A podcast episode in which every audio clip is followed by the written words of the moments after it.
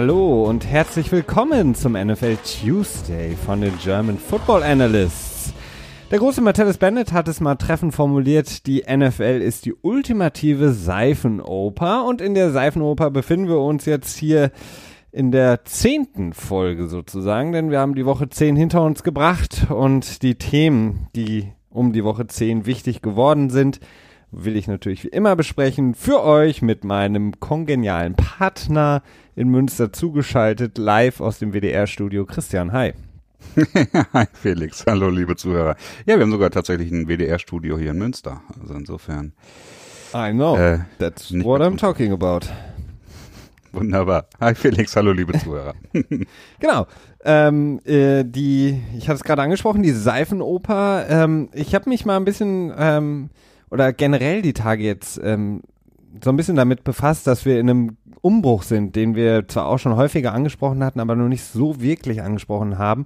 Und zwar ein Umbruch, dass wir ähm, Teams haben, die wir in den letzten Jahren immer als dominant gesehen haben, Teams, die das Spiel, die NFL beherrscht haben und die in dieser Saison und vor allen Dingen jetzt auch an diesem Spieltag, deswegen ist es mir wieder so ein bisschen in den Kopf gekommen, ähm, einige Rückschläge haben hinstecken müssen und ähm, teilweise ihre Saison eigentlich schon abschreiben können oder auf der anderen Seite wirklich vor großen Problemen stehen. Ähm, und ich habe mir einfach mal angeguckt, Christian, die Super Bowl-Partien, die wir gesehen haben, einfach mal in den letzten, man muss gar nicht so weit zurückgehen. Also Philly gegen die Patriots, Patriots gegen die Falcons, Denver gegen Carolina, Patriots gegen Seattle, Seattle gegen Denver. Wenn man sich die Teams anguckt, beherrschende Teams in den letzten Jahren, alle an einem, ich will nicht sagen Scheideweg, aber in einer schwierigen Situation momentan. Ja, also es ist natürlich speziell für die AFC ist das ja wirklich, also zum einen natürlich durch die üble Dominanz der Patriots in den letzten fast schon 20 Jahren eine relativ einseitige Geschichte gewesen. Ne? Du hast ja von 2001 bis 2009, glaube ich, nur die Patriots und die Steelers und wer war 2000 und ähm, drei im Super Bowl von, den, von der AFC? Weißt du das aus dem Kopf zufällig? 2003? Nee, das weiß ich nicht aus dem Kopf. War. Nee. Ähm, aber ist auch nicht so wichtig. Also es geht darum, ich glaube, dass. Hat nicht das Indy verloren gegen. Obwohl, nee. Ja, ja. Ja, auch nicht so wichtig, aber wichtig ist, also die AFC hat halt dadurch, dass die Patriots halt so lange so dominant waren, ähm, relativ einseitigen Super Bowl-Teilnehmer immer gehabt. Also entweder waren es die Patriots oder halt das Team, wo Peyton Manning gerade war. Und dann gab es zwischendurch mal so einen Stretch, wo die Ravens ganz gut waren, aber gut, das war halt immer relativ einseitig. In der NFC war es natürlich ein bisschen anders. Aber diese Powerhouses, es ist tatsächlich so. Ich hätte das auch gedacht. Du hattest ja auch vor drei Wochen oder so ungefähr einen Artikel geschrieben, äh, die beste Zeit am Leben zu sein, wenn man ein Quarterback ist oder so, hieß der ungefähr. so ungefähr. Or the time ja. to be alive, nach dem Motto. Ähm, ja, es ist irgendwie, dieses Wochenende hat es mich wirklich das erste Mal richtig gestört, wo ich mir dachte, so, mein Gott, so viel Offense und, und so wenig Verteidigung macht es ein bisschen schwierig und es, es kommt, glaube ich, wirklich an einen Punkt, wo vielleicht schon in dieser Offseason einiges äh, getinkert werden muss, wo so ein bisschen an den Regeln abgestimmt werden muss, meines Erachtens, um die Defense wieder ein bisschen zu stärken. Denn sowohl die, die, die Regeln zu Player Safety, die unvermeidbar sind, wenn der, wenn der Sport des American Footballs weiterleben will, denn in unserer heutigen Zeit geht das halt nicht mehr wie in 60er Jahren, meinetwegen, dass man sagen kann, so ja, ne, wenn du halt irgendwie äh, verkrüppelt aus dem Spiel rauskommst, dann hast du ja Pech gehabt oder so, ne, hast aber ein tolles Spiel gespielt. Das geht heutzutage nicht mehr. Deswegen, wir haben viele Player Safety Rules, die das Spiel hm, harmloser machen, sag ich mal und gleichzeitig dann die die die ähm, Regeländerungen, die dann es der Defense erschwert haben, quasi Hand an die Wide Receiver anzulegen, die äh, in 2012 oder so, glaube ich, reinkamen und davor dann natürlich auch schon welche in den Zehnerjahren. Äh, Nullerjahren, Entschuldigung. Und da wird, glaube ich, ein bisschen was passieren müssen. Es sei denn, die NFL ist bereit, so ein bisschen in die Richtung zu gehen und zu sagen, gut, okay, wir leben in einer Zeit, wo es um spektakuläre Spielzüge geht was früher die harten Hits waren, ne, wo dann wirklich so ein Spieler einfach mal äh, K.O. getackelt wurde oder wie auch immer, äh, ist heutzutage halt der One-Handed Catch, der mittlerweile natürlich auch durch die unglaublich guten Handschuhe immer häufiger vorkommt. oder Beckham hätte dieses Wochenende fast wieder so einen gehabt, der ähm, zwar nicht ganz so schön war wie sein legendärer Catch, aber nah dran kam. Ähm, und ja, wir haben jetzt so eine ja, so eine Clip-Welt, habe ich irgendwie so das Gefühl. Ne? Also ist heutzutage Social Media, alles ist immer darauf aus, ein Video darf irgendwie nicht länger als 30 Sekunden sein und da ist natürlich diese offensive Firepower auch sehr interessant, aber ich frage mich, ob das äh, sustainable ist, ob das einen Mehrwert hat, der lange Zeit vorhalten kann oder nicht auch irgendwie nach ein, zwei, drei Jahren auch an ja, an Bindungskraft verliert, ne? Und da bin ich sehr gespannt, wie die NFL da den Kurs weiter einschlagen wird. Ja, es ist wirklich sehr schwierig. Ich bin da absolut bei dir. Ich, ich bin auch kein großer Fan von der Liga momentan, so wie sie sich entwickelt. Ähm, dieses Problem, das hatten wir auch schon mehrfach angesprochen, dass eben die Defense im Grunde genommen nur noch ja, da ist und wenn sie Glück haben, können sie mitspielen. Ansonsten sind sie eigentlich nur ein Platzhalter für die Offense, die danach wieder auf das Feld kommen soll. Die äh, Liga will natürlich diese Bilder transportieren, natürlich auch weltweit transportieren, um den Sport noch populärer zu machen, um noch mehr Geld einnehmen zu können dadurch. Äh, wir hatten jetzt dieses Wochenende zum wiederholten Mal und ähm, sehr offensichtlich zwei Quarterbacks, die weniger äh, Incompletions hatten als, äh, beziehungsweise, Entschuldigung, andersrum. Sie hatten, so hört sich besser an, sie hatten mehr Touchdowns, geworfene Touchdowns als Incompletions. Sowohl Drew Brees als auch Big Ben hatten, glaube ich, beide nur drei Incompletions ähm, und mindestens drei Touchdowns. Das ist strange. Das ist strange, wenn man schon sehr, sehr lange ähm, die NFL verfolgt, wirkt das sehr, sehr komisch. Ähm, die einzigen Spiele, die wirklich nicht ähm, ja diese Offensive Firepower haben, sind eben Spiele von Teams, die einfach auch nicht gut sind. Und die Teams, die über der Mittellinie sind, die sind einfach in der Lage, jedes Mal mindestens 30 Punkte zu erzielen und das wirkt irgendwie komisch. Und ich hoffe sehr, dass wir ein paar Regeländerungen erleben dürfen. Ich hatte es, glaube ich, auch schon ein paar Mal gesagt, also zum Beispiel diese 5 Yards ähm, äh, Regel, dass ähm, die Corner nur innerhalb der fünf Yards ab der Line of Scrimmage quasi auch ähm, aktiv ähm, so ein bisschen gegen die Receiver eingehen dürfen, auch wirklich den Körper benutzen dürfen. Ähm, oder eben auch teilweise die Interference Calls, die mir relativ schnell kommen von den Referees momentan und auch eben Holding Penalties der O-Line, die selten gepfiffen werden. Ähm, du hast mhm. fast ja bei jedem Spielzug mindestens eine Holding Penalty, den du aufpfeifen könntest. Also da kann man auch überlegen, ob man das vielleicht noch ein bisschen genauer betrachtet, vielleicht noch mehr, vielleicht noch ein Referee.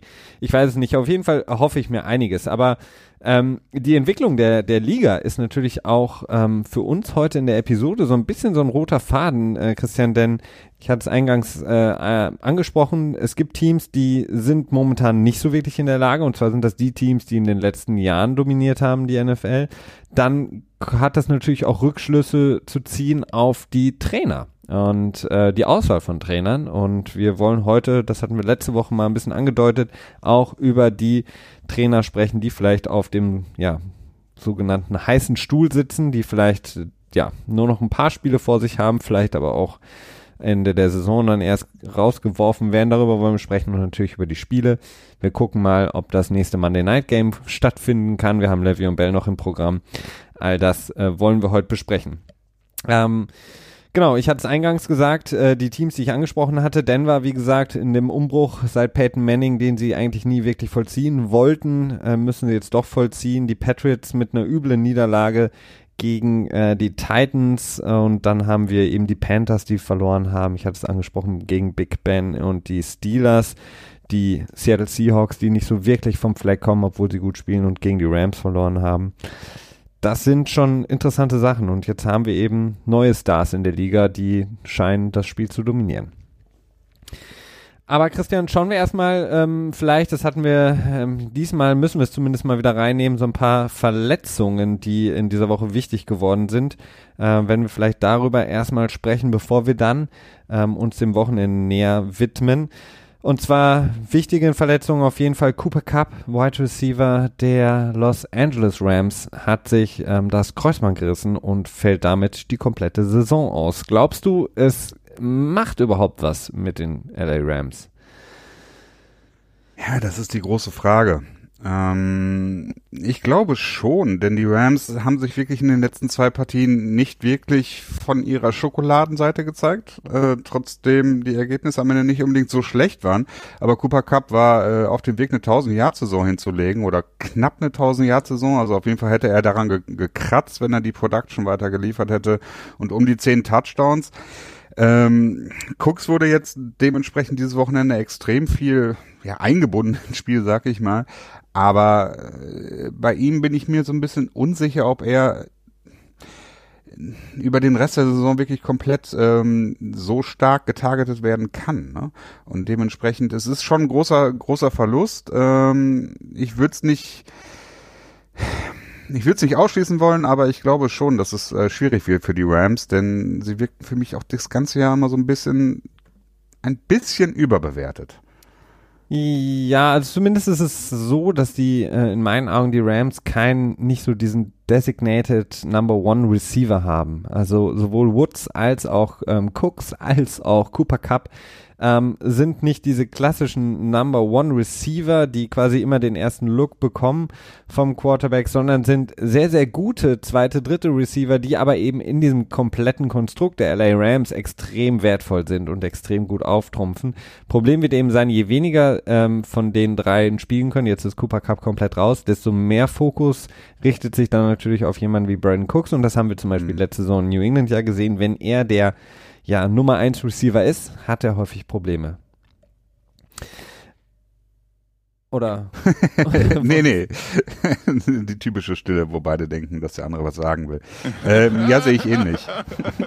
sehe ich ähnlich. Und ähm, dann habe ich noch eine interessante News zu einem anderen Wide Receiver, Jordy Nelson, der sich im Spiel gegen die ähm, Los Angeles Chargers äh, bei einer erneuten Niederlage der Raiders, die mittlerweile mit 1 zu 8 dahin steuern oder im vollen Tank-Modus sind, ähm, verletzt hatte. Und vor dem Spiel, nach dem Spiel kamen immer mehr und mehr Gerüchte auf, dass es ähm, auch das Ende sein könnte von Jordy Nelson, was äh, extrem traurig sehr, wäre, denn Jordy Nelson immer ein Receiver, ein Spieler generell gewesen, der mir sehr, sehr gut gefallen hat. Wir haben drüber gesprochen auch schon, dass er dann eben bei Green Bay aussortiert wurde. Aaron Rodgers war sehr, sehr sauer. Das war so ein bisschen so der Stein, der ins Rollen gebracht wurde. Ja, der Zwist zwischen Aaron Rodgers und Mike McCarthy, dem Head Coach. Und wenn Jordy Nelson jetzt so seine Saison beenden würde bei diesen desaströsen Raiders und dann, dann komplette Karriere, das wäre schade für ihn. Durchaus. also die, die Verletzung scheint jetzt nicht Season-Ending unbedingt zu sein, aber es könnte sein, dass Jordy Nelson vielleicht dann nicht mehr zurückkommt. Ähm, ja, mit den Raiders ist es sowieso gerade so eine Sache. Ne? Also ich habe jetzt auch nochmal einen so einen, äh, einen Tweet von einem Reporter gelesen, dass er einen nicht näher genannten Raiders Veteranen gehört haben will, wie er zu einem anderen nicht näher genannten Raiders Veteranen gesagt hat, I gotta get the fuck out of here. Also es deutet vieles darauf hin, dass die Stimmung im ähm, Kaders bei den Oakland Raiders ja nicht die optimalste ist, was ja auch nicht nur, was ja auch nicht wirklich verwunderlich ist, wenn man sich betrachtet, was ähm, Gruden da, tja, seitdem er dort am Start ist, äh, veranstaltet, ne? Ja, ähm, gut. Mark Davis, der Besitzer, hat gesagt, das geht auf seine Kappe. Das ist natürlich nett. Ähm, klar, er hat natürlich auch Gruden den äh, 100 Millionen Dollar Vertrag über 10 Jahre gegeben, aus dem sie auch nicht rauskommen. Ähm, ah. Ah. Ja.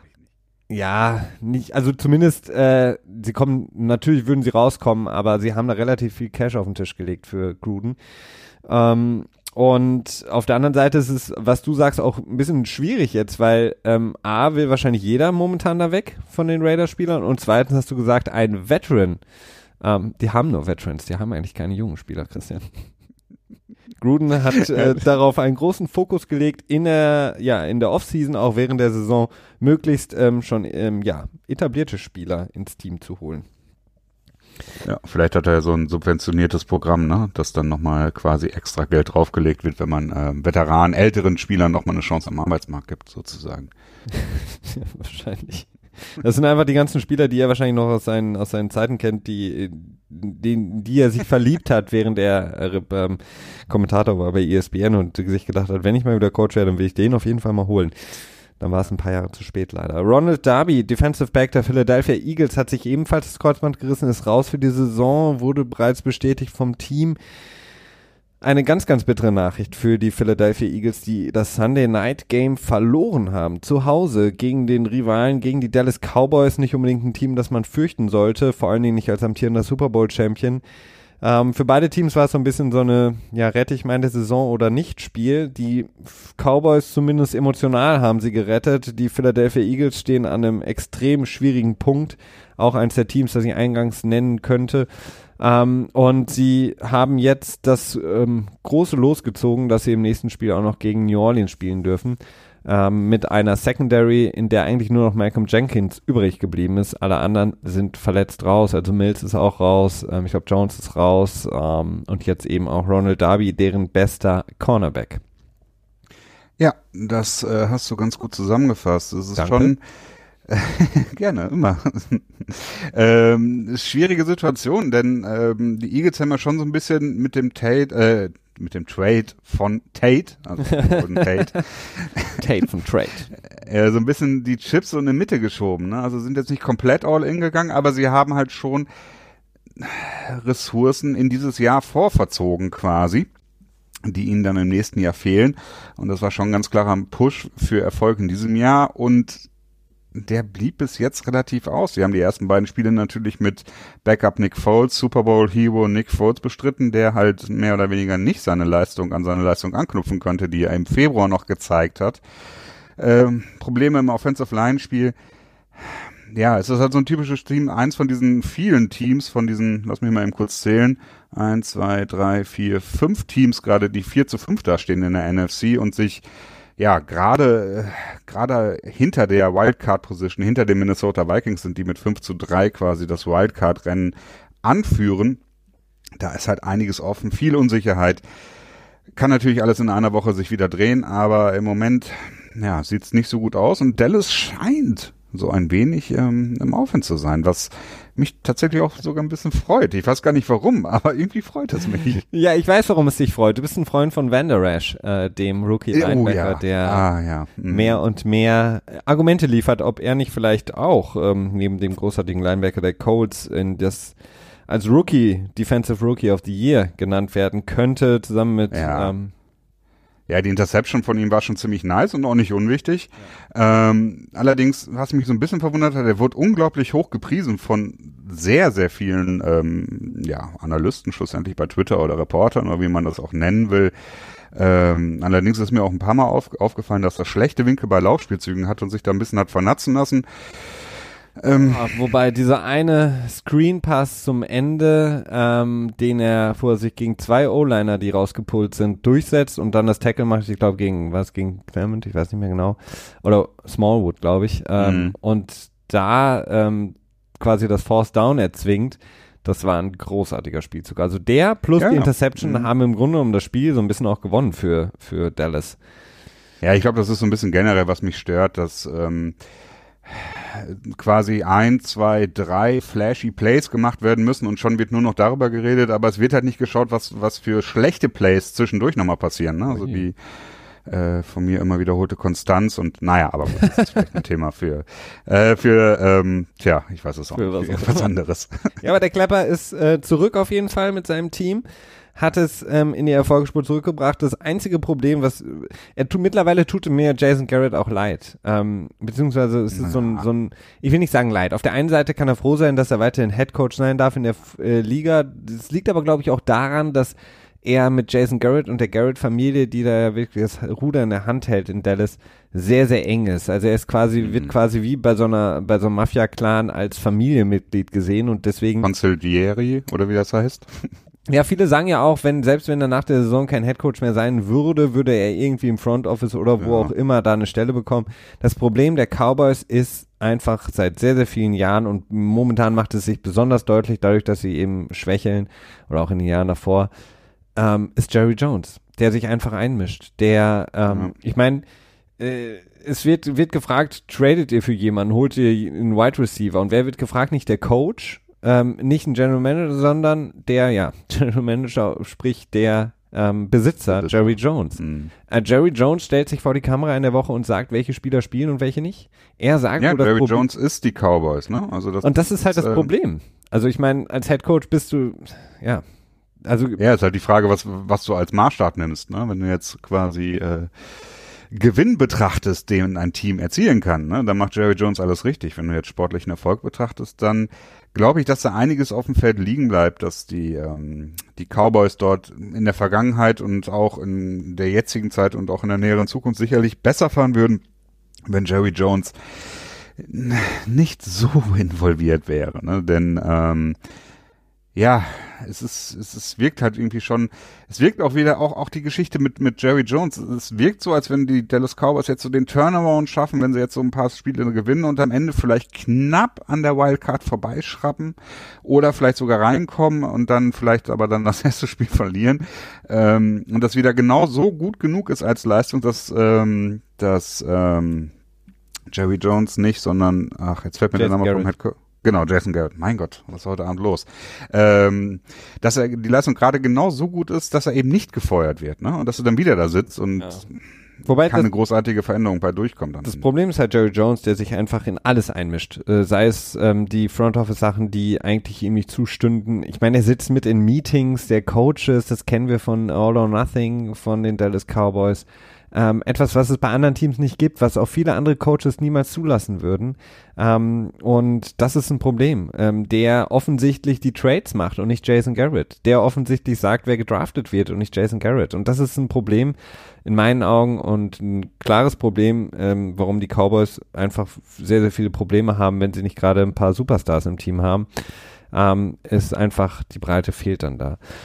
Ähm, weiter noch äh, mit den, ähm, das passt ganz gut, Christian, die weiteren Verletzungen, die ich noch habe, führen uns noch zu dem einen oder anderen weiteren Thema. Ähm, Dwayne Allen, Titan der Patriots, braucht ähm, mit seiner Knieverletzung zum Glück für alle Patriots-Fans und das Team selber keine Operation, ähm, sondern er Operation? ich war gerade, äh, ich wollte erst OP sagen, aber das äh, dachte ich mir, ich könnte es auch aussprechen. Das hat dann dazu geführt, dass ich ähm, ein bisschen durcheinander gekommen bin. Auf jeden Fall äh, Dwayne Allen, im Grunde genommen Titan Schrägstrich Offensive Liner bei den Patriots schon seitdem er da ist.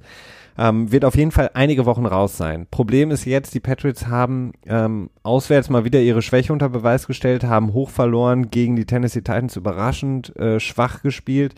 Gronk hat nicht gespielt. Gronk soll jetzt nach der Bye Week, die sie jetzt haben, zurückkommen, aber dann sind sie ohne Dwayne Allen. Ähm, das sieht insgesamt nicht gut aus bei den Patriots. Ja, also es ist wirklich schwierig für mich, ähm, die Patriots in diesem Jahr einzuschätzen, denn letzte Woche Mittwoch, als wir den Petspot gemacht haben, da war ich wirklich ziemlich euphorisch und du auch. Ne? Und schlussendlich haben wir beide, glaube ich, äh, einen sehr erfolgreichen Ausgang dieses Jahres äh, prognostiziert äh, und quasi über die Titans schon fast ein bisschen äh, hinüber. Wir haben gesagt, die, die verlieren kein Spiel mehr, die Patriots. Ja, ja, das war sehr erfolgreich. Ich wollte das jetzt nicht so offensichtlich sagen. Ähm, ja, damit hätte keiner wirklich gerechnet, denn die Titans sind äh, ja, offensiv eines der schlechtesten Teams. ja, definitiv. Und alles, was die Patriots gut gezeigt haben, ne? sie haben ein schwaches, äh, schwaches Team schlecht aussehen lassen mit den Bills und sie haben einen naja, namhaftes Team zumindest mit Green Bay, sei es jetzt ein starkes Team oder ein gutes Team, das ist dann eine andere Frage, äh, auch ja nicht schlecht aussehen lassen, aber sie haben es relativ sicher geschlagen, sag ich mal. Und dann kommt wieder so eine Leistung, wie die halt stark an die Lions erinnert, ne? An Woche drei, wo sie äh, gegen den ehemaligen Bill Belichick-Schüler Matt Patricia, naja, miserabel ausgesehen haben. Und jetzt Mike Rabel, auch ehemaliger Schüler, ehemaliger Spieler, besser so, ne? Nicht äh, Spieler glaub, und Trainer Spieler. war bei den Patriots nicht, oder? Ja, äh, doch. Er hat doch auch, auch okay. er hatte ähm, seine ersten Erfahrungen als Trainer auch mitgemacht. Ja.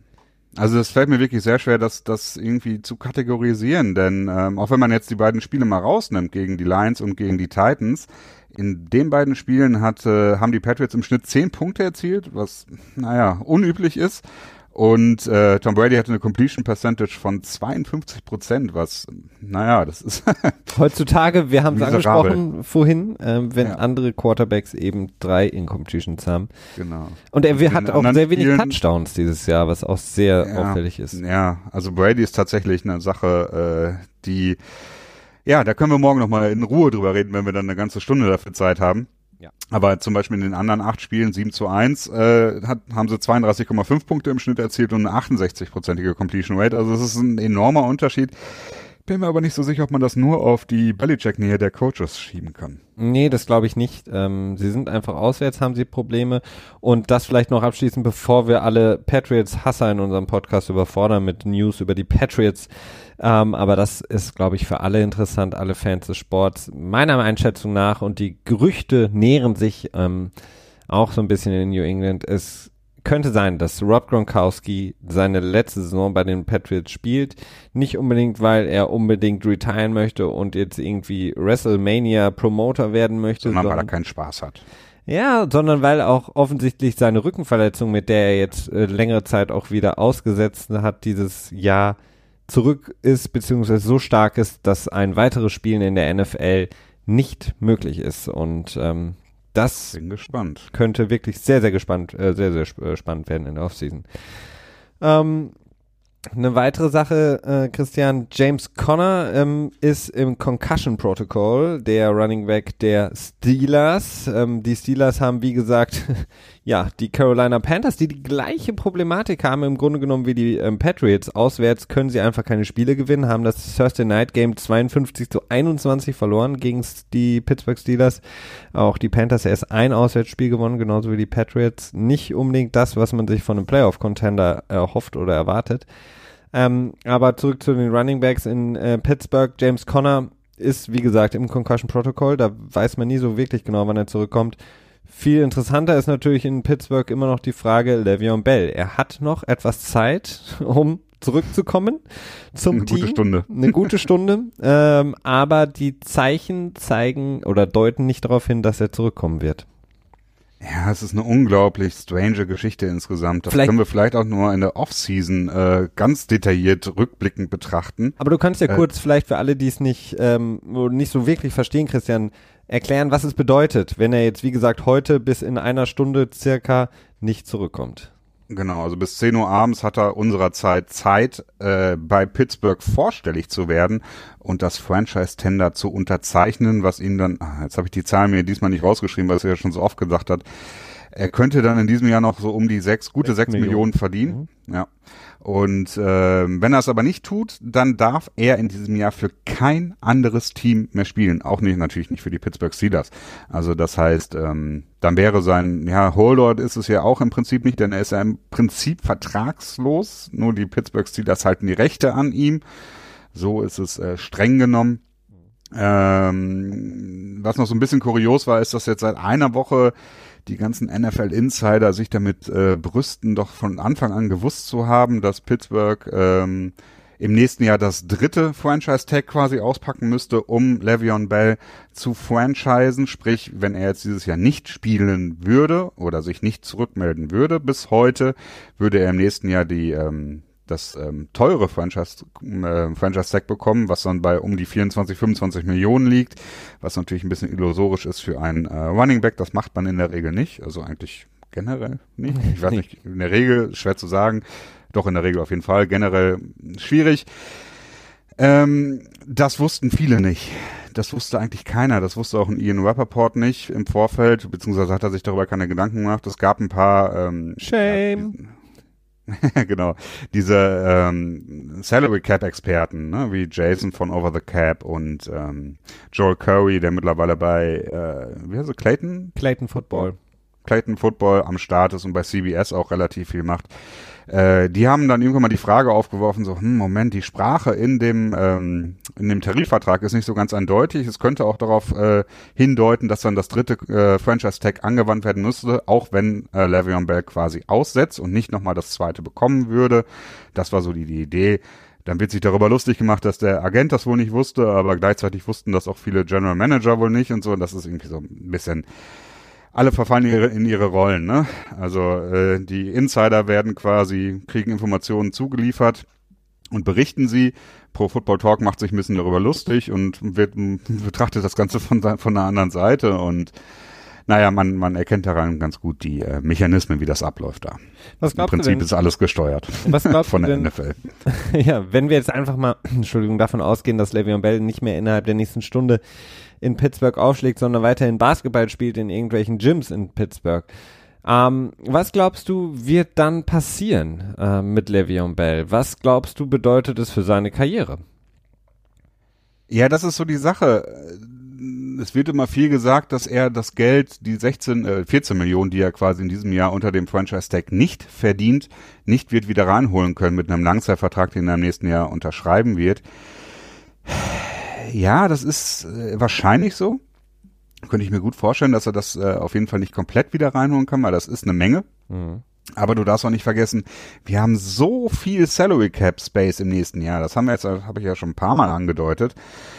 Und ich weiß nicht, ob da so ein Team wie die Jets, die Colts, die Bills, wo willst du das ganze Geld hintun, ne?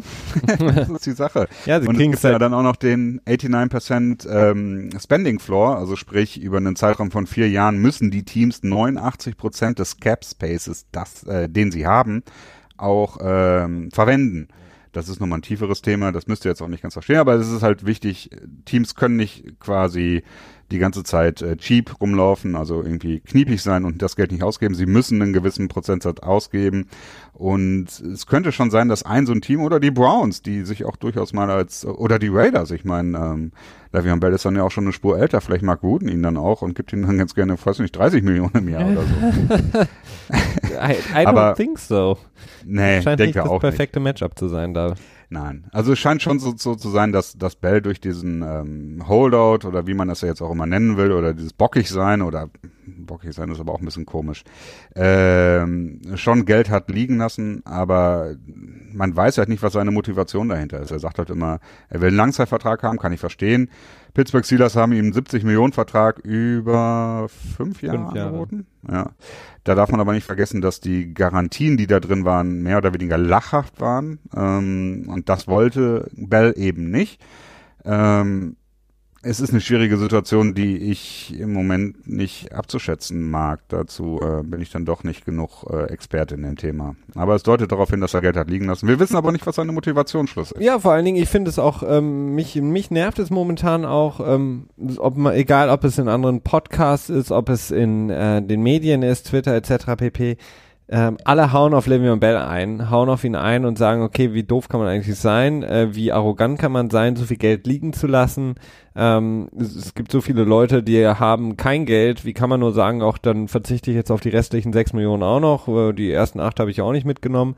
Das stört mich so ein bisschen. Äh, Le'Veon Bell hat von Anfang an eine mhm. Sache deutlich gemacht ähm, und das war seine ähm, finanzielle Versorgung über einen längeren Zeitraum hinaus und vor allen Dingen auch seine körperliche Gesundheit, die ihm wichtig ist. Und er möchte sich nicht körperlich kaputt machen für einen Vertrag, der ihm nur geringe Garantien gibt im Vergleich zu anderen Positionen und vor allen Dingen auch zu anderen Running Backs mittlerweile, ähm, um dann vielleicht ähm, ja seinen Körper mehr und mehr zu schonen. Und wir äh, das ist ein bisschen aus dem anderen Lager, aber viele, viele Spieler, viele gute Spieler sind aus anderen Gründen aus der Liga komplett rausgegangen, weil sie gesagt haben, ähm, ich habe Angst äh, vor einer Concussion, ich habe mhm. Angst vor weiteren Verletzungen.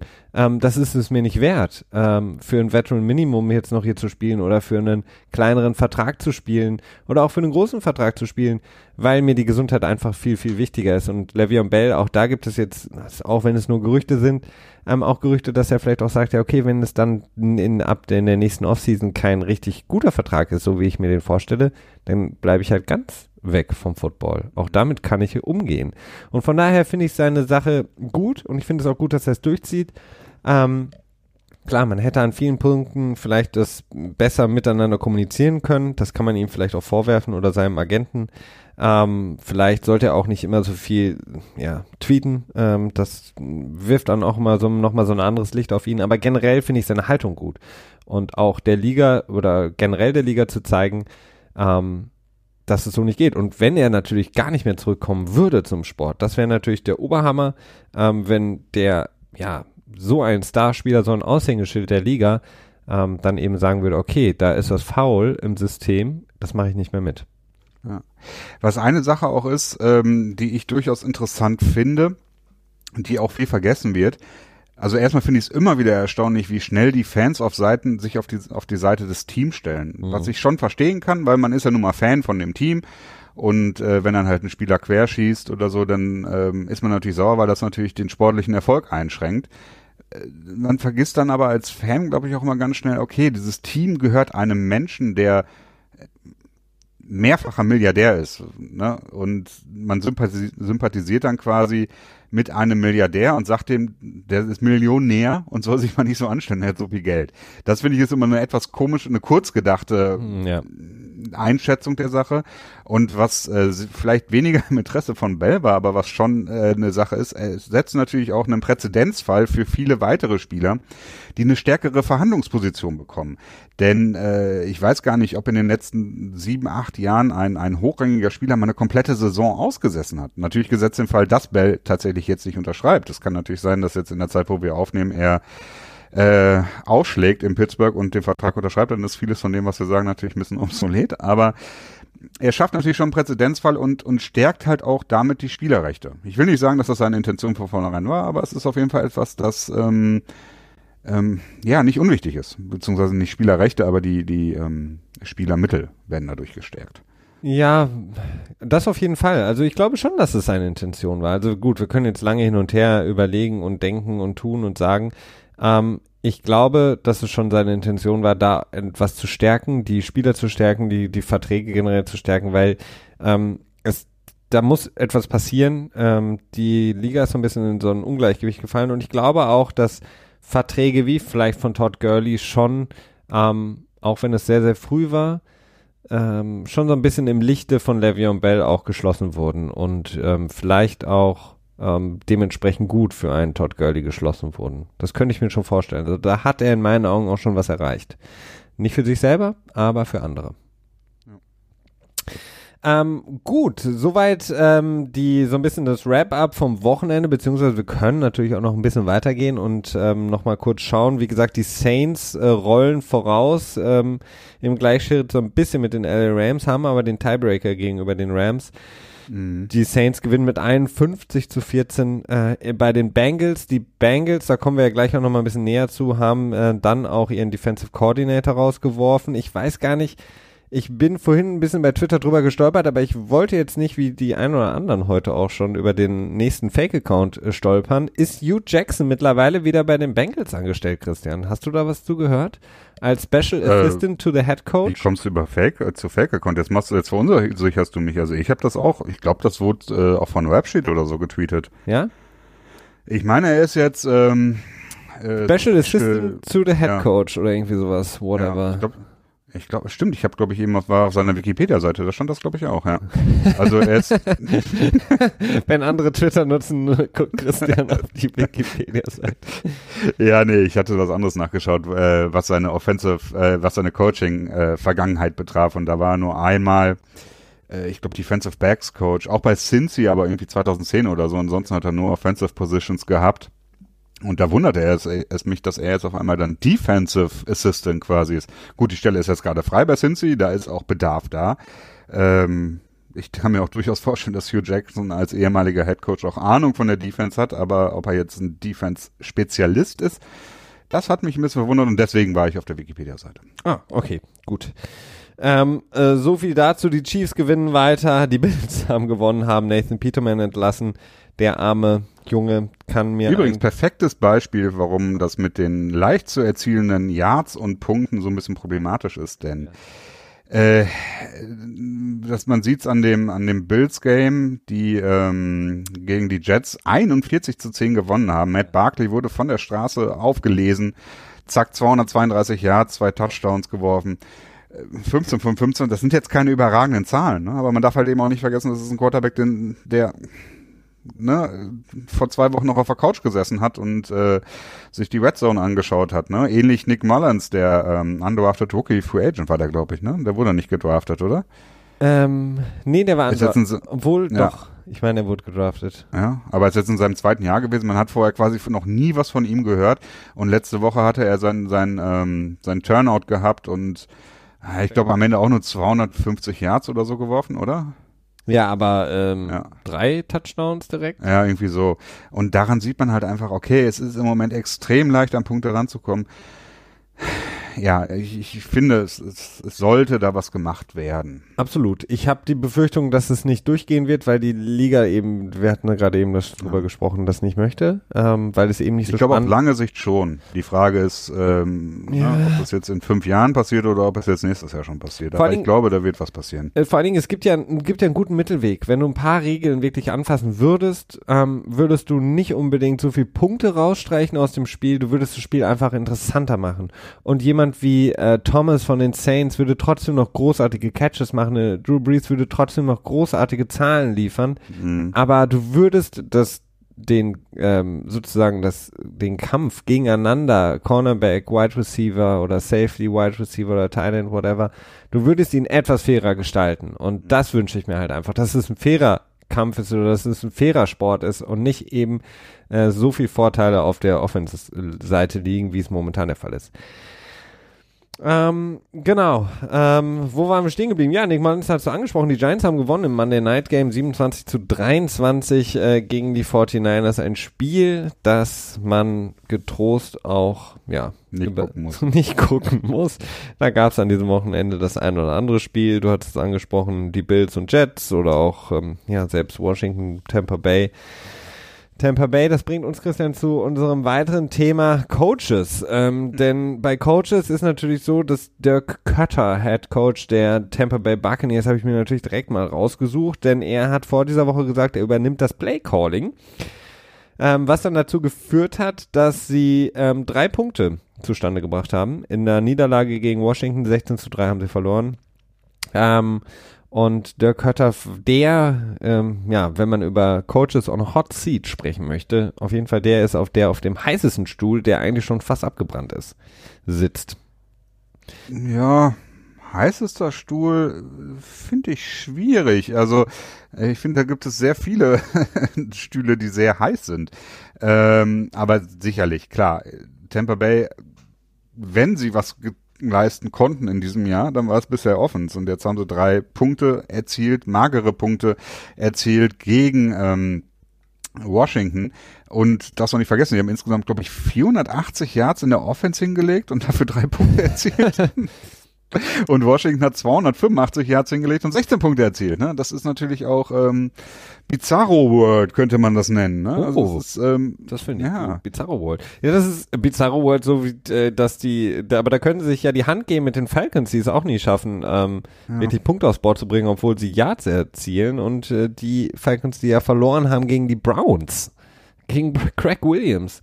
Ja, äh, ja, ich würde eher sagen, das hat weniger mit Greg Williams zu tun als mit Freddie Kitchens. Ich glaube, der hat, ähm, der hat einen guten, guten Spark, einen, Funken äh, geliefert, der das Pulverfass jetzt endlich zur Explosion gebracht hat. Und ähm, ja, Baker Mayfield präsentiert sich immer mehr als ähm, klare, beste Rookie-Quarterback-Spieler in diesem Jahr zumindest. Was jetzt auf Dauer da am Ende bei rauskommt, ist natürlich schwierig vorherzusehen. Aber er hat auf jeden Fall seine beste Premiere. Wer hätte das gedacht, dass wir das mal sagen? Ähm, er hat das Glück, in Cleveland zu spielen und das ist von allen Rookie-Quarterback-Situationen die momentan ähm, wahrscheinlich beste. Aber ähm, du ähm, hast es angesprochen, beziehungsweise ähm, ich will auf jeden Fall bei den Coaches das nochmal so ein bisschen zusammenfassen, denn wir haben Mhm. jetzt ähm, gerade eben angesprochen, Cincinnati hat äh, Defensive Coordinator Terrell Austin rausgeschmissen. Wir hatten generell in der Saison als Recap ja auch schon andere Trainerentlassungen. Die Detroit Lions haben ähm, Special Teams Coach rausgeschmissen mit äh, Mark Chiano. Äh, dann hatten wir Offensive Coordinator Mike McCoy, der in Arizona rausgeschmissen wurde, weil er es eben nicht geschafft hat, Josh Rosen, den anderen Rookie, so ein bisschen reinzubringen. Todd Haley ist rausgeflogen, natürlich zusammen mit Hugh Jackson. Mike Smith, ähm, Defensive Coordinator der Tampa Bay Buccaneers, ist rausgeflogen. Paul Alexander ist der ähm, Offensive Line Coach gewesen bei den Dallas Cowboys, der rausgeflogen ist. Und ähm, das ist ganz interessant, denn ich habe mir das mal angeguckt. Ähm, seit dem Start der Free Agency in den ähm, frühen 90er Jahren ähm, wurde durchschnittlich sieben Coaches rausgeschmissen während des Jahres. Und, Head und äh, äh, Position Coaches oder? Ähm, zusammengenommen. Okay. Hm. Ähm, während des Jahres, also während Ablauf des ähm, der der der Saison aber gefeuert, also nicht irgendwie in der Offseason, ähm, was natürlich sehr sehr viel über die ja, um, ja, das, die Ungeduld der, der Besitzer auch aussagt, ne? dass man eben relativ früh im Jahr dann eben auch schon Leute rausschmeißt. Ähm, das ist, finde ich, eine sehr, sehr interessante Sache und das Problem ist halt einfach, finde mal äh, A in der Saison und dann aber auch B nach der Saison einen guten Ersatz. Und mhm. ähm, Kitchens, das hast du angesprochen, Christian, ähm, du sagst schon selber, er, er macht irgendwie einen guten Job für dich oder er ist vielleicht derjenige, der Baker Mayfield jetzt äh, zu ein paar Siegen führt und schon ist vielleicht Freddy Kitchens dann der nächste Sean McVay ist, ist ein bisschen übertrieben gesprochen. Aber das ist ja momentan so, du hast irgendwie das Gefühl, dass die Besitzer alle da sitzen und sich denken so, okay, wer ist der nächste Sean McVay? Äh, wer ist jetzt der nächste? Weil du hast ähm, auch das ähm, passt wieder perfekt zu dem, was wir vorher gesagt haben. Dieses, die Offensive Firepower, die jedes Team jetzt haben will. Alle wollen jetzt irgendwie so cool, ähm, No Huddle, super schnell und super viele Punkte bringen, so wie eben die Rams oder auch die Chiefs etc. Und deswegen brauchen sie alle diese Offensive Coordinator, äh, Schrägstrich neuen Head Coaches. Matt Nagy in, in Chicago ist ja ein, ein, ähnlicher Fall. Dann haben wir ja auch Leute wie De Filippo oder ähm, wie heißt der, ach hier, der andere Offensive Coordinator, der mit Sicherheit auch bald Head Coach wird. Äh, Matt LeFleur, ähm, der bei den Titans ähm, ist, obwohl er gar nicht vielleicht unbedingt so einen guten Job macht, aber dieses Credo, okay, ich brauche jetzt so einen Offensive Mind. Das irgendwie, und der muss jung sein. Genau, und der muss mindestens äh, unter 40 sein. Ähm, und dann gehe ich durch die Decke mit meinem Team. Das ist irgendwie strange. Ja, es ist, ähm, es ist halt so ein Trend, ne? Der ähm, ist ja tatsächlich durch Sean McVay gestartet worden. Ja, ich würde schon fast sagen, ja.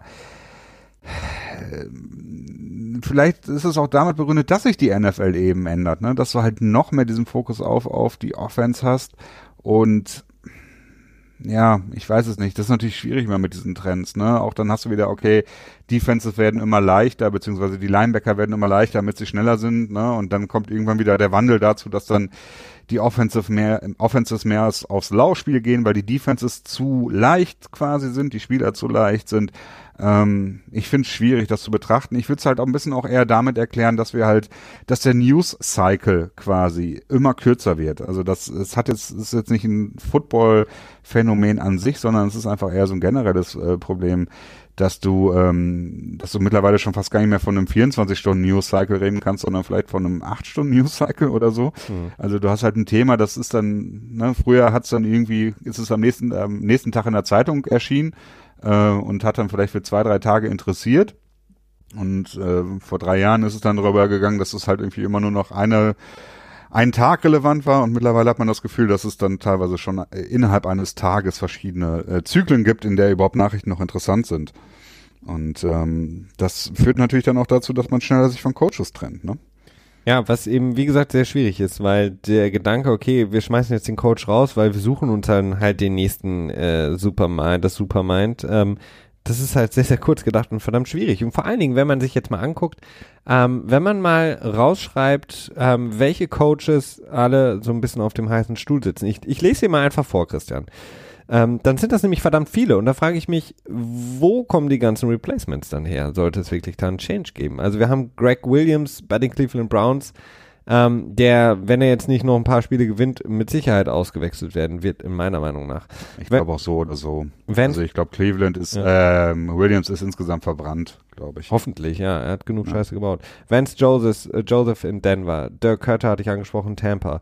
John Harbaugh, Baltimore, obwohl ich da eine andere Meinung zu habe. Ähm, Mike McCarthy, Green Bay, Doug Marone, Jacksonville, Todd Bowles, die Jets, da gab es jetzt diese Woche mehrere Gerüchte. Mhm. Dann, wir haben über den Clapper gesprochen, Jason Garrett in Dallas, Adam Gase in Miami, der es seit Jahren nicht schafft, da den Umbruch hinzubekommen. Er ist ja sogar einer dieser jungen Offensive-Minded Coaches.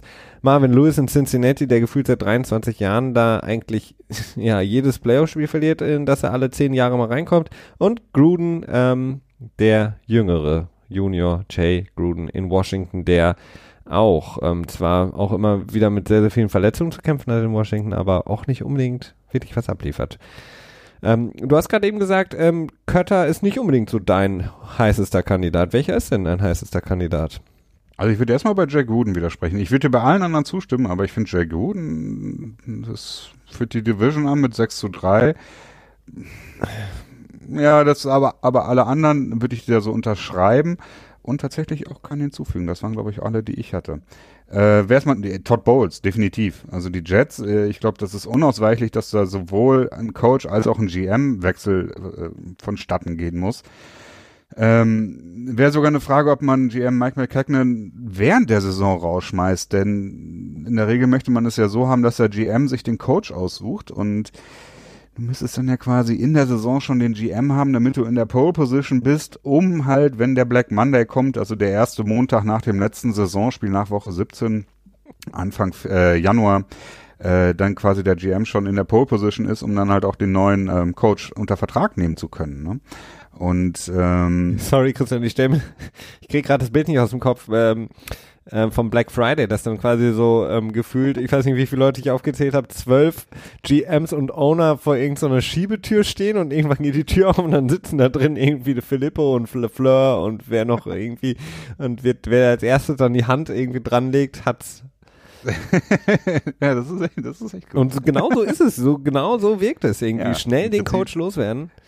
Das, das, ist nämlich auch einer der Gründe, warum halt eben viele von den Coaches, die du eben aufgezählt hast, am Ende nicht gefeuert werden, denn äh, man sich dann auch schlussendlich als Besitzer und als GM fragen muss, okay, was habe ich davon, wenn ich ihn rausschmeiße, aber dann unter Umständen äh, was Gleichwertiges nur bekomme und nicht quasi einen besseren Coach quasi. Und denn in der NFL ist es halt nur mal beschränkt, die Auswahl. Und aus dem College äh, Coaches rauszuziehen, direkt in den Head Coaching Job, das machen NFL-Teams verdammt ungerne. Denn schlussendlich ist natürlich ähm, Coaching im College auch nochmal ein anderes. Ne? Also du musst halt mehr so ein Player-Coach sein. Das ist halt, du musst halt auch rekrutieren können und so.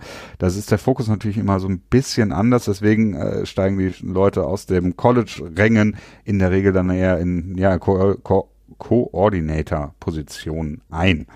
Ähm, aber mein heißester Kandidat ist halt einfach Todd Bowles.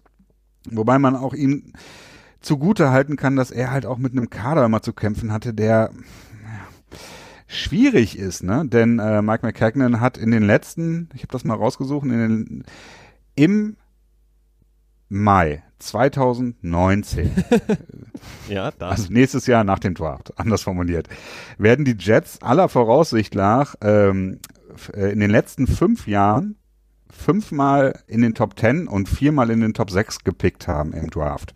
Und äh, das ist jetzt halt nun mal nicht unbedingt Zeichen dafür, dass man als General Manager gute Arbeit geleistet hat. Ne? Nee, aber du 2015, hast ganz viel Cap gespart dadurch. Ja, hast, ich glaube 100 Millionen, 106 Millionen sind es im nächsten Jahr. Ja. Das ist eine Menge. Ähm, 2015 Leonard Williams gedraftet. Ja, solider Defensive Tackle, würde ich jetzt mal sagen. Ähm, aber Gut, nicht ja. überragend. Dann in 2016 Darren Lee an Nummer 20. Ja, vier Career Sacks bis zu jetzt. Hm. Jamal Adams in 2017 dreieinhalb Sacks, eine Interception. Der ist ja. the real deal. Also Adams auf der Safety-Position, ich glaube, damit hat, den hätte jeder andere auch genommen an der Position. Das glaube ich auch, ja. Aber es ist halt, ne, wenn man äh, vier Top-6-Picks hat, ja, dann erwartet man am Ende mehr. Ne, dazu gezählt, dass halt echt, äh, ich glaube, kaum Spieler im, im Team sind, die äh, vor 2015 quasi äh, schon äh, von den Jets akquiriert wurden. Ne? Also da ist einiges äh, im Argen und das fällt halt natürlich auf Mike McCagnon zurück. Ähm, könnte mir auch vorstellen, dass Bowles vielleicht noch eine Chance bekommt, aber irgendwie, naja, ich weiß es nicht. Es ist, äh, es ist eine verflixte Situation bei den Jets, äh, wobei sie jetzt halt auch wirklich zusehen müssen, dass sie jetzt so ein bisschen Kontinuität reinbringen, denn es ist, es gibt kaum was Schlimmeres, als wenn du einen Rookie Quarterback hast, der jedes Jahr ein neues, äh, neues äh, Scheme, äh, Scheme lernen muss, ne? Ja, absolut. Ähm, ja, ich, wie gesagt, ich mag Todd Bowles eigentlich ein sehr sympathischer Typ, aber du hast es angesprochen, das scheint irgendwie unausweichlich, unausweichlich zu sein. Ähm, sonst, ähm, genau, in der gleichen Division Adam Gaze auch eher ja auch immer mit, mit Problemen zu tun gehabt, aber man hatte sich ja, natürlich. insgesamt noch zu erfolgreich. Die, die befinden sich, die Dolphins befinden sich meines Erachtens echt in dem, das perfekte Beispiel für Fegefeuer irgendwie. Es ist irgendwie nie. Ja, aber nie aus dem Fegefeuer um kommst du auch nie wirklich raus, ne? Ja, das ist die Sache, ja, ja. Es sind immer irgendwie, ne, du hast die Problematik mit Tannehill. Was machst du mit ihm? Also er hat einen Vertrag, der ist leicht cheatbar, also sowohl cutbar als auch tradebar. Aber auf der anderen Seite, okay, wenn ich ihn jetzt loswerde, was ist die Alternative, die ich dann habe? Ne? Die Dolphins werden jetzt in diesem Jahr wahrscheinlich wieder nicht in den Top Ten picken. Auch nicht unbedingt optimal, ne? Und ähm, auch Mike Tannenbaum, der GM, hat mich bis jetzt auch noch nicht so richtig überzeugt sind halt irgendwie echt im Niemalsland. Also ja, aber sie haben auch Front Office mäßig auch so ein paar strange ähm, Manöver gemacht äh, mit den Spielern, die sie hatten. Ähm, diese Dominic, äh, äh Dominican Sue Sache habe ich auch nie so wirklich verstanden, wie sie den Vertrag gehandelt haben. Ähm, ja, war ein Fehler, ihn überhaupt so unter ja, Vertrag zu nehmen damals auch das, der Summe. Also klar, Adam Gaze hat ein Problem dadurch, dass er halt einfach an äh, Ryan Tannehill geknüpft wurde. Ähm, aber irgendwann äh, ist es halt auch so, dass die, dass die, dass die Dolphins auch sagen, okay, was ist jetzt die, die Alternative? Jetzt die nächsten zwei Jahre weiterhin irgendwie mit, äh, weiß ich nicht, äh, 7 zu 9, äh, vielleicht wenn du Glück hast, mal 8 zu 8 oder so die Saison zu beenden? Kommen wir halt nicht, weil vor allen Dingen, solange Tom Brady halt in der AFC East unterwegs ist, wird es nicht besser. Und die Jets scheinen eher ähm, mit einem jetzt Franchise Quarterback in Sam Darnold auf dem Weg zu sein, vielleicht voll anzugreifen. Und wenn man dann da ins Hintertreffen gerät, ja, dann. Ja, man könnte so ein bisschen das Gefühl haben, dass die Dolphins, als sie dann vielleicht in 2016 festgestellt haben mit Tannehill, wahrscheinlich nicht der Franchise-Quarterback, eher einen Bridge, also so eine Art Brücken-Quarterback, ähm, dass sie dann gesagt haben, okay, dann, dann äh, nutzen wir ihn so lange als Quarterback weiter, bis dann endlich mal Tom Brady weg ist und vielleicht Bill Belichick auch äh, und versuchen jetzt vorher gar nicht nochmal einen neuen Angriff. So, das ist so eine, das wirkt so ein bisschen so auf mich. Ja, Doug Marone, glaube ich, in Jacksonville, ja, ist ja. schwierig. Ich glaube, der ist noch relativ sicher. Ich glaube, er hat ein gutes Ach. Verhältnis zu Tom Coughlin auch. Ähm, die Saison ist irgendwie gegessen. Ähm, logischerweise für Jacksonville, nachdem man letztes Jahr im Grunde um einen Pass vom Super Bowl entfernt war. Ist natürlich eine riesige Enttäuschung für ein Team, wie die Jacksonville Jaguars, aber. Oder eine Schiedsrichter-Fehlentscheidung, ne? ja, das auch. Miles Jack was not down. Ja, das stimmt. Das stimmt auch nach wie vor. Das stimmt auch nach wie vor. Das heißt, ähm, ja, aber man hat ihm natürlich auch viel zu Last gelegt, äh, nicht aggressiv genug zu äh, sein. Ähm, auch diese Saison gab es das wieder, aber ansonsten ist auch da das Problem, dass er eben geknüpft wurde und das war dann eine Entscheidung auch natürlich von Tom Coughlin an äh, Blake Bortles festzuhalten erstmal schwierig. Ähnliche Situation, wenn ähm, auch mit einem deutlich besseren Quarterback ist so ein bisschen Mike McCarthy in Green Bay, den hatte ich auch genannt. Er wird irgendwie geliebt auch von äh, Green Bay vom Front Office so ein bisschen, habe ich den Eindruck. Äh, sie mögen ihn. Ähm, aber er ist nicht unbedingt so derjenige, der, der wirklich momentan das Team erreicht. Ähm, es gibt ja viele Berichte und viele sagen eben auch, er ist ein bisschen zu arrogant, äh, als dass er das Playcalling mal abgeben könnte ein Problem, was, was Aaron Rodgers immer wieder anspricht. Es wäre, glaube ich, Zeit äh, in meinen Augen in Green Meines Bay auch, ja. für Aaron Rodgers nochmal den Weg frei zu machen für einen neuen Coach. Ja, die Frage ist, wer wird ihn dann beerben? Ne? Also bei Green Bay kann man sich, glaube ich, ziemlich sicher sein, dass da niemand von außen kommen wird. Denn ähm, wenn eins klar ist, dann ist es, dass Green Bay äh, aus, ähm, äh, ne, Ausländer ist es ja in dem Moment nicht, aber äh, nicht ähm, Menschen aus Wisconsin gerne in, in seinem Team hat. Denn obwohl ein gute Kunst äh, der Nachfolger von, ah, jetzt fällt mir der Name nicht ein. Wer war der GM im letzten Jahr, weißt du das noch? Ähm, war das nicht Dings hier, Bums? Ähm, nee, ja, Gettleman. tote Luft ist immer gut. Bitte? War Gettleman? Nee, Quatsch, nicht Gettleman. Man, Dorsey war Dorsey. bei Nein, nee, nee, nee wir, nee. wir verwechseln es gerade, ja. Ja, das schneiden wir gleich raus. Vielleicht auch nicht. Aber ähm, ja, es wird sicherlich von innen herauskommen. Ich weiß jetzt nicht genau, wer da der heiße Favorit wäre. Weißt du, wer Quarterback-Coach ist oder äh, na, schwer zu sagen. Egal, meines Erachtens sollte bei Green Bay was passieren. Ähm, ist auch so, dass ja, man erwartet es eigentlich. Man hat immer so ein bisschen das Gefühl, dass Mike McCarthy ähm, dafür verantwortlich ist, dass äh, der Erfolg in Green Bay doch so ein bisschen ausbleibt mit der Qualität eines Aaron Rodgers. Ne? Absolut. Und muss man ihm auch, muss man auch sagen einfach. Also äh, mit Der Erfolg bleibt definitiv aus, ja. ja und vor allen Dingen auch äh, ist der, ist eigentlich, sind viele ähm, Sachen da, mit denen man deutlich besser sein könnte. Ähm, viele sagen ja immer, okay, die Defense war ja auch immer so schlecht bei den Green Bay Packers, aber ähm, Tom Brady und Bill Belichick haben es auch irgendwie geschafft in New England mit äh, teilweise ähm, sehr, sehr fragwürdigen. Ohne, ohne Defense. sehr, sehr fragwürdiger oder ohne Defense Super Bowl zu gewinnen. Also ähm, ist das auf jeden Fall eine Frage von Motivation und vor allen Dingen auch Schema und vor allen Dingen auch Plan und äh, Ideenreichtum, den mhm. Mike McCarthy offensichtlich nicht hat. Eine Sache, die mich Lassen halt. Sie, ja? Naja, lass uns doch noch einmal zu einem Thema kommen, wo wir doch erheblich abweichende Meinung haben. Und zwar zu den Baltimore Ravens. Ja. Erstmal gibt's noch eine, eine, Verletzungsnachricht, die wir eigentlich nicht außer Acht lassen sollten, denn äh, Joe Flacco. Flacco, Joe Flacco, ja. der Elite-Quarterback der Baltimore Ravens. Ich weiß nicht, warum ähm, du das so suffisant äh, äh, hier in, erster so Linie, weil, in erster Linie, weil es ja schon so, so ein kleines Bit wird hier bei uns. Ähm, aber Genau. Äh, aber auch, ähm, ja, es ist halt die Frage, er hat eine, Hip, eine Hip-Verletzung, also Hüftverletzung, die unter Umständen auch zu einer Season-Ending Injury, äh, Surgery führen könnte. Das ist noch nicht so ganz klar. Die Ravens hatte diese Woche eine Bye-Week gehabt. Dementsprechend ist da noch keine Entscheidung äh, notwendig gewesen. Aber so oder so wurde ja schon immer mehr angedeutet, dass Lamar Jackson vielleicht im nächsten Spiel äh, eine ganze Serie, eine Angriffsserie spielen soll. Ja. Es würde natürlich passen, wenn man quasi von Flacco sich lösen würde, wenn man ihn wegtradet oder sogar cuttet, wobei ich mir vorstellen könnte, dass man für ihn einen Trade-Partner finden könnte, damit Lamar Jackson neu startet und dann auch einen neuen Coach nimmt. Ähm, ja, schwierig. Ähm, ich glaube, die, die beste Chance, äh, ein Spiel zu gewinnen, eine Saison positiv abzuschließen, ist mit Joe Flacco momentan. Ähm, Lamar Jackson, ich bin gespannt. Ähm, ich würde es ihm gönnen, natürlich auch mal mehr als nur so ein, zwei Gadget-Spielzüge auf dem Feld zu haben. Denn wie gesagt, ich bin der festen Überzeugung, das stört die Offense extrem und hat den Baltimore Ravens auch sehr geschadet in dieser Saison. Das würde ich ähm, Haber auch ankreiden, diese Entscheidung mit Lamar Jackson. Ähm, Nichtsdestotrotz muss man natürlich wissen, ähm, dass man einen First-Round-Pick für ihn aufgegeben hat. Und ähm, das kann nur bedeuten, wenn ich einen Quarterback in der ersten Runde drafte, dass ich davon mir verspreche, dass er irgendwann auch mein Starting Quarterback ist.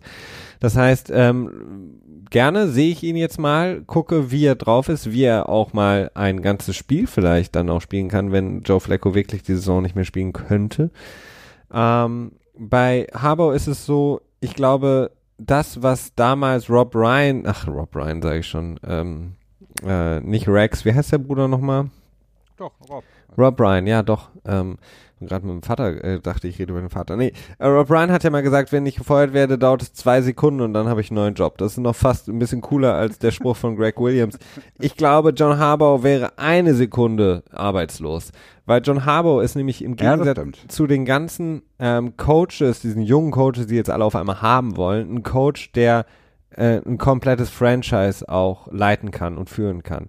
Weil was man immer vergisst ist, beispielsweise bei jemandem wie Sean McVay, so großartig wie er auch ist, ähm, in seinem Offensive Mind und Play Calling oder auch jemand wie Kyle Shanahan, sie haben großartige ähm, Assistant Coaches, die einen ganz, ganz, ganz großen Anteil der Arbeit ähm, leisten, nämlich so ein komplettes äh, Team zu führen und nicht einfach nur das Play Calling zu machen an einem Sonntag, sondern äh, vom Training, vom von der Offseason, vom Teambuilding, ähm, das Team zusammenhalten, wissen, wie man so ein Team führt, wie man mit gewissen Charakteren umgeht, wie man mit Problemen umgeht. Da hat zum Beispiel Sean McVay, Wade Phillips, ähm, der selber schon mhm. so lange Headcoach war in der Liga, der die komplette Defense übernimmt. Da macht schon Sean McVay interessiert sich im Grunde genommen gar nicht für die Defense. Häufig ist es so, dass er mit äh, Jared Goff an der Seitenlinie sitzt, während die Defense in kritischen Situationen ist und über das nächste Offensive Play die Defense hat jetzt in der letzten Zeit auch ordentlich gelitten bei den Rams, ne? Ja, vielleicht saß er zu viel mit Jared Goff. Also ja. ich meine einfach nur damit, du brauchst heutzutage nicht einfach nur so einen äh, Coach, der sich so ein bisschen, der halt so cool äh, kreativer Offensive Coordinator ist, sondern du brauchst einen Coach, der das komplette Team führt. Und Harbaugh ist für mich jemand, äh, der das ist. Ähm, was genauso sein Problem ist wie bei den anderen Teams, die wir jetzt angesprochen haben, wie beispielsweise den Jets, ist einfach, dass die Baltimore Ravens und Ozzy Newsom ist ähm, der Wizard, so nennen viele ihn, ist ein großartiger GM gewesen, hat viel von Bill Belichick gelernt, hat die Cleveland Browns dann ja übernommen und dann mit den Ravens, ähm, als sie dann umgezogen waren, den Super Bowl geholt, wurde von vielen immer als einer der besten GMs bezeichnet, der jetzt ja aufhören wird. er hat in den letzten Jahren auch relativ viel Scheiße gebaut. Ähm, er hat äh, vor allen Dingen im Draft relativ wenig gemacht, muss ich sagen. Gerade in den ersten und zweiten Runden, wenn man sich da die Draft-Picks anguckt, ist nicht mehr viel von über. Und da muss man nicht irgendwie fünf, sechs Jahre zurückgehen, dann guckst du die letzten zwei, drei Jahre an. Das heißt, das mhm. Team ist nicht wirklich so gut. Und was man Habau auf jeden Fall zu, zu Gute führen muss, er schafft es jedes Mal wieder ein kompetitives Spiel, äh, Team aufs Feld zu bringen. Vor allen Dingen die Defense, die ist ähm, gebaut um häufig No-Names. Also wer kennt beispielsweise die D-Line der, der Baltimore Ravens per Namen? Im Grunde genommen niemand. Mhm. Ähm, und er schafft es quasi ein Team aufs Feld zu bringen, was jedes Jahr Top 3 in der Defense ist. Und leider ähm, zu viele, ja, Moving Parts in der Offense, als dass sie erfolgreich sein könnten. Also da gebe ich mehr auf Ozzy Newsom in den letzten Jahren als Harbaugh.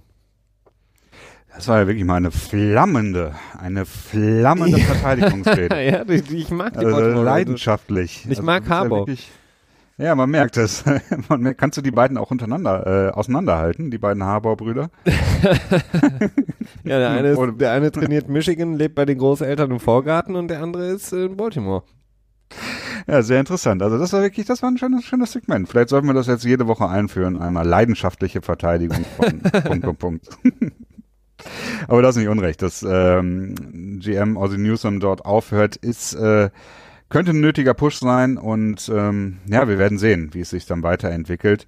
Äh, Lamar Jackson ist natürlich eine Sache, die eine Entscheidung erzwingen wird, denn du draftest nicht ohne Grund einen Quarterback in der ersten Runde, wenn du nicht vorhast, ihn auch spielen zu lassen. Und Joe Flacco, ich habe gerade nochmal nachgeschaut, er ist doch nicht ganz so leicht zu moven. Also wenn er nächstes Jahr getradet oder gecuttet wird, 16 Millionen Dead Money. Allerdings ähm, ist seine Cap-Nummer bei 26 Millionen. Das heißt, es würde noch in einem äh, Nettogewinn von 10 Millionen quasi einbringen. Also es ist durchaus eine Überlegung wert. Ja, es wird interessant. Also die Ravens, ähm, tja, haben, haben einige Sachen, die sie relativ leicht äh, machen können. Absolut. Ähm, vielleicht noch, wenn wir das Segment jetzt abschließen wollen, Christian, und auch so langsam zum Ende der Folge kommen wollen, wenn es Joseph in Denver, sind wir uns einig, ja. dass es seine letzte Saison war? Ähm, Unter Elway? Ja. Es ist halt, es hängt halt viel davon ab, was ist, was ist Contingency, ne? Wie geht's weiter? Wer ist verfügbar? Und auch da könnte ich mir vorstellen, dass man sagt so, ah, warum jetzt Vance Joseph raushauen, wenn wir danach jemanden reinkriegen, wo wir nicht unbedingt denken, dass er besser ist, ne? Und ähm, aber ich könnte mir schon vorstellen, dass er auch so ein bisschen der Figurehead ist, denn John Elway hat jetzt als GM jetzt auch nicht unbedingt überzeugt, nachdem alles, was mit äh, Peyton Manning zu tun hatte, vorbei war, ne? Und ich habe auch so ein bisschen das Gefühl, dass, dass, dass sein Sitz ein bisschen wärmer wird, ne? Ja, im Grunde genommen hat er nicht einsehen wollen, als diese äh, erfolgreiche Zeit mit Peyton Manning dann relativ schnell noch vorbei war, ähm, dass man sagen musste, okay, jetzt muss man das Team umbauen. Er hat dann so ein bisschen versucht mit den Quarterbacks, die er dann gedacht hat, äh, irgendwie spät, später dra draften zu können, irgendwie den Umbruch nicht einleiten zu müssen, weil man einfach da weitermacht, ähm, angefangen mit Brock Osweiler. Ähm, ja. Das hat halt ja, wobei der Kugel ist er ja erfolgreich ausgewichen, ne? Also er sich da eine feste Nummer gesetzt hat und gesagt hat, mehr als, äh, ich glaube 16 Millionen waren es dann. Und Houston hat 18 Millionen geboten. Äh, dann hatten sie noch Trevor Simeon, der war ein Siebtrunden-Pick oder ein Sechstrunden-Pick, der dann im Prinzip so, ja. konstant den Zweitrunden-Pick, ah, jetzt fällt mir der Name nicht ein, komplett ausgespielt hat, ne? Ach ja, ähm, ähm, ja, jetzt fällt mir der Name Christian Hackenberg, sondern der andere. ja, ich glaube, ist auch, auch nicht, mehr in der Liga momentan. Ja. Paxton Lynch. Ja, aber ja, genau, Paxton Lynch, der auch äh, ein totaler Reinfall war, aber guter Zweitrunden-Quarterback ist das eigentlich auch ähm, bei den meisten so. Nein. ja, doch, bei den meisten schon. Aber ähm, Hallo, Jimmy G. Ja, ja, das ist glorreiche Ausnahme. Ausnahmen bestätigen die Regel, Felix. Obwohl, von eigentlich wissen wir auch nicht, wie gut Jimmy G ist. ja, das, ja, kommt drauf an, wenn du, wenn du die Allgemeinheit fragst, dann ist er ähm, die, äh, der Messias in Personifikation, so ungefähr. Ja, ja. ja. Mhm. Aber jetzt wird er von Nick Mullins verdrängt im nächsten Jahr. Ja, ich weiß, nee, die, naja. Ja, ja. Ja, nee, es ist auch nicht so einfach, einen Quarterback zu finden. Ich meine, äh, die Hälfte der Liga sucht eigentlich permanent nach irgendwie zumindest einer Verbesserung, wenn sie doch leicht möglich ist, so, ne? Und äh, wenn nicht sogar mehr. Ähm, aber ja, es ist äh, viel los. Es ist viel los und es wird weiterhin viel los sein. Interessant wird auf jeden Fall sein, ähm, in der kommenden Woche oder am kommenden Spieltag, Woche 11, ähm, das Monday Night Game. Das ist so ein bisschen ein Problem. Ähm, da müssen wir noch kurz drüber sprechen, Christian. Das Spiel ähm, ist als ein Spiel der International Series sozusagen ähm, aufgesetzt worden, nicht in London, sondern in Mexiko. Wir hatten letztes Jahr das Spiel der Patriots gegen die Oakland Raiders. Äh, diesmal ist es der Showdown von keinem anderen als den Kansas City Chiefs gegen die LA Rams, die dort das Heimrecht haben in dem Spiel. Problem ist jetzt, ähm, im Aztekenstadion in Mexiko-Stadt äh, äh, sieht der Rasen nochmal dreimal so schlecht aus wie in Wembley. Ähm, also wirklich sehr, sehr schlecht für alle, die es interessiert. Äh, sucht mal im Internet gerade nach den Bildern. Das sieht verdammt schwierig aus und ähm, die Liga muss überlegen, ob sie das Spiel komplett rausverlegt aus Mexiko wieder zurück in die Staaten oder irgendwie nach hinten schiebt. Aber ich kann mir nicht vorstellen, den Rasen irgendwie nochmal fertig zu bekommen. Ja, es ist, ist eine interessante Sache. Ne? So viel Zeit bleibt nicht mehr, komplett neuen Rasen zu verlegen. Ist technisch, logistisch, glaube ich, sogar möglich. Ich bin mir nicht ganz sicher, aber ich meine Sind mal. auch anwachsen oder so? Das ist ja meine, kein, dass die das Patriots nicht so. mal im, vor zwei Jahren zwischen zwei Heimspielen, da war eine Woche frei, okay, das wären dann zwei Wochen gewesen, da haben sie, glaube ich, auch einen komplett neuen Rasen installiert. Ähm, nun haben, hat die NFL bzw. die Rams nicht die Verfügung über das Stadion, ne? Das Aztekenstadion, da können die nicht einfach sagen, so, wir setzen jetzt noch einen Rasen rein und das wird jetzt so ein Turf und so weiter und äh, wenn ihr auch Fußball spielen wollt, euer Problem ist ja nur Fußball. so nach dem Motto, das wird natürlich nicht so einfach gehen. Aber es ist eine interessante Sache, denn das Feld sieht wirklich im Moment unbespielbar aus. Äh, man hat jetzt noch nicht so viele Informationen dazu. Man hört, dass es irgendwie einen Conference Call geben soll mit allen Personen, die dazu was zu sagen haben. Officials sollen das Feld nochmal besichtigen. Ich glaube, das war sogar heute oder soll noch heute passieren. Ja. Äh, es wird spannend, ne? Und was dann die Contingency Plans sind, also die Ausweichpläne, ob man jetzt dann in LA spielt. Nun muss man sagen, LA ist jetzt gerade mit den mit den Waldbränden ähm, ja, auch nicht so ganz ganz safe, was was das so, was die Sicherheit angeht. Aber äh, es, ja, es wird spannend, ob das Spiel am Ende überhaupt stattfinden kann, denn Mexiko, Mexiko ist für die NFL äh, durchaus ein interessanter Markt.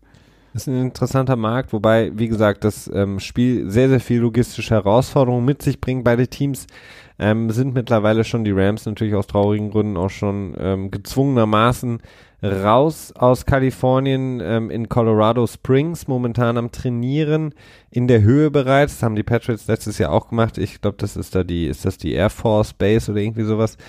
Ähm, da trainieren die, um schon mal so ein bisschen Höhenluft zu schnuppern. Ich weiß nicht genau, wie die Kansas City Chiefs das machen. Also man muss quasi schon weit vor dem Spiel sich auf die hohe Luft, beziehungsweise die Höhe, die dünne Luft dann in dem Moment vorbereiten. Dann hat man eben den Trip nach Mexiko, dann hat man jetzt eben da ein sehr, sehr unschönes Platzverhältnis, auf denen eigentlich nicht spiel, zu spielen ist. Wobei, es gibt einen Internetarzt, ähm, das hört sich ja auch gut an, Internetarzt, der, der hat ähm, ähm, so ein bisschen rausgefunden, der hat so ein bisschen Analyse gemacht, dass äh, die Anzahl an Verletzungen geringer ist, wenn der Platz wirklich in einem schlechten Zustand ist, als wenn er in einem guten Zustand ist. Fand ich auch interessant. Ähm, das wurde wirklich da aufgelistet. Ähm, ja gut, da wäre der Sample Size natürlich interessant. Ist das, war das der Typ, der immer, oder der Internetarzt oder was auch immer? Nee, es war Dr. Chow.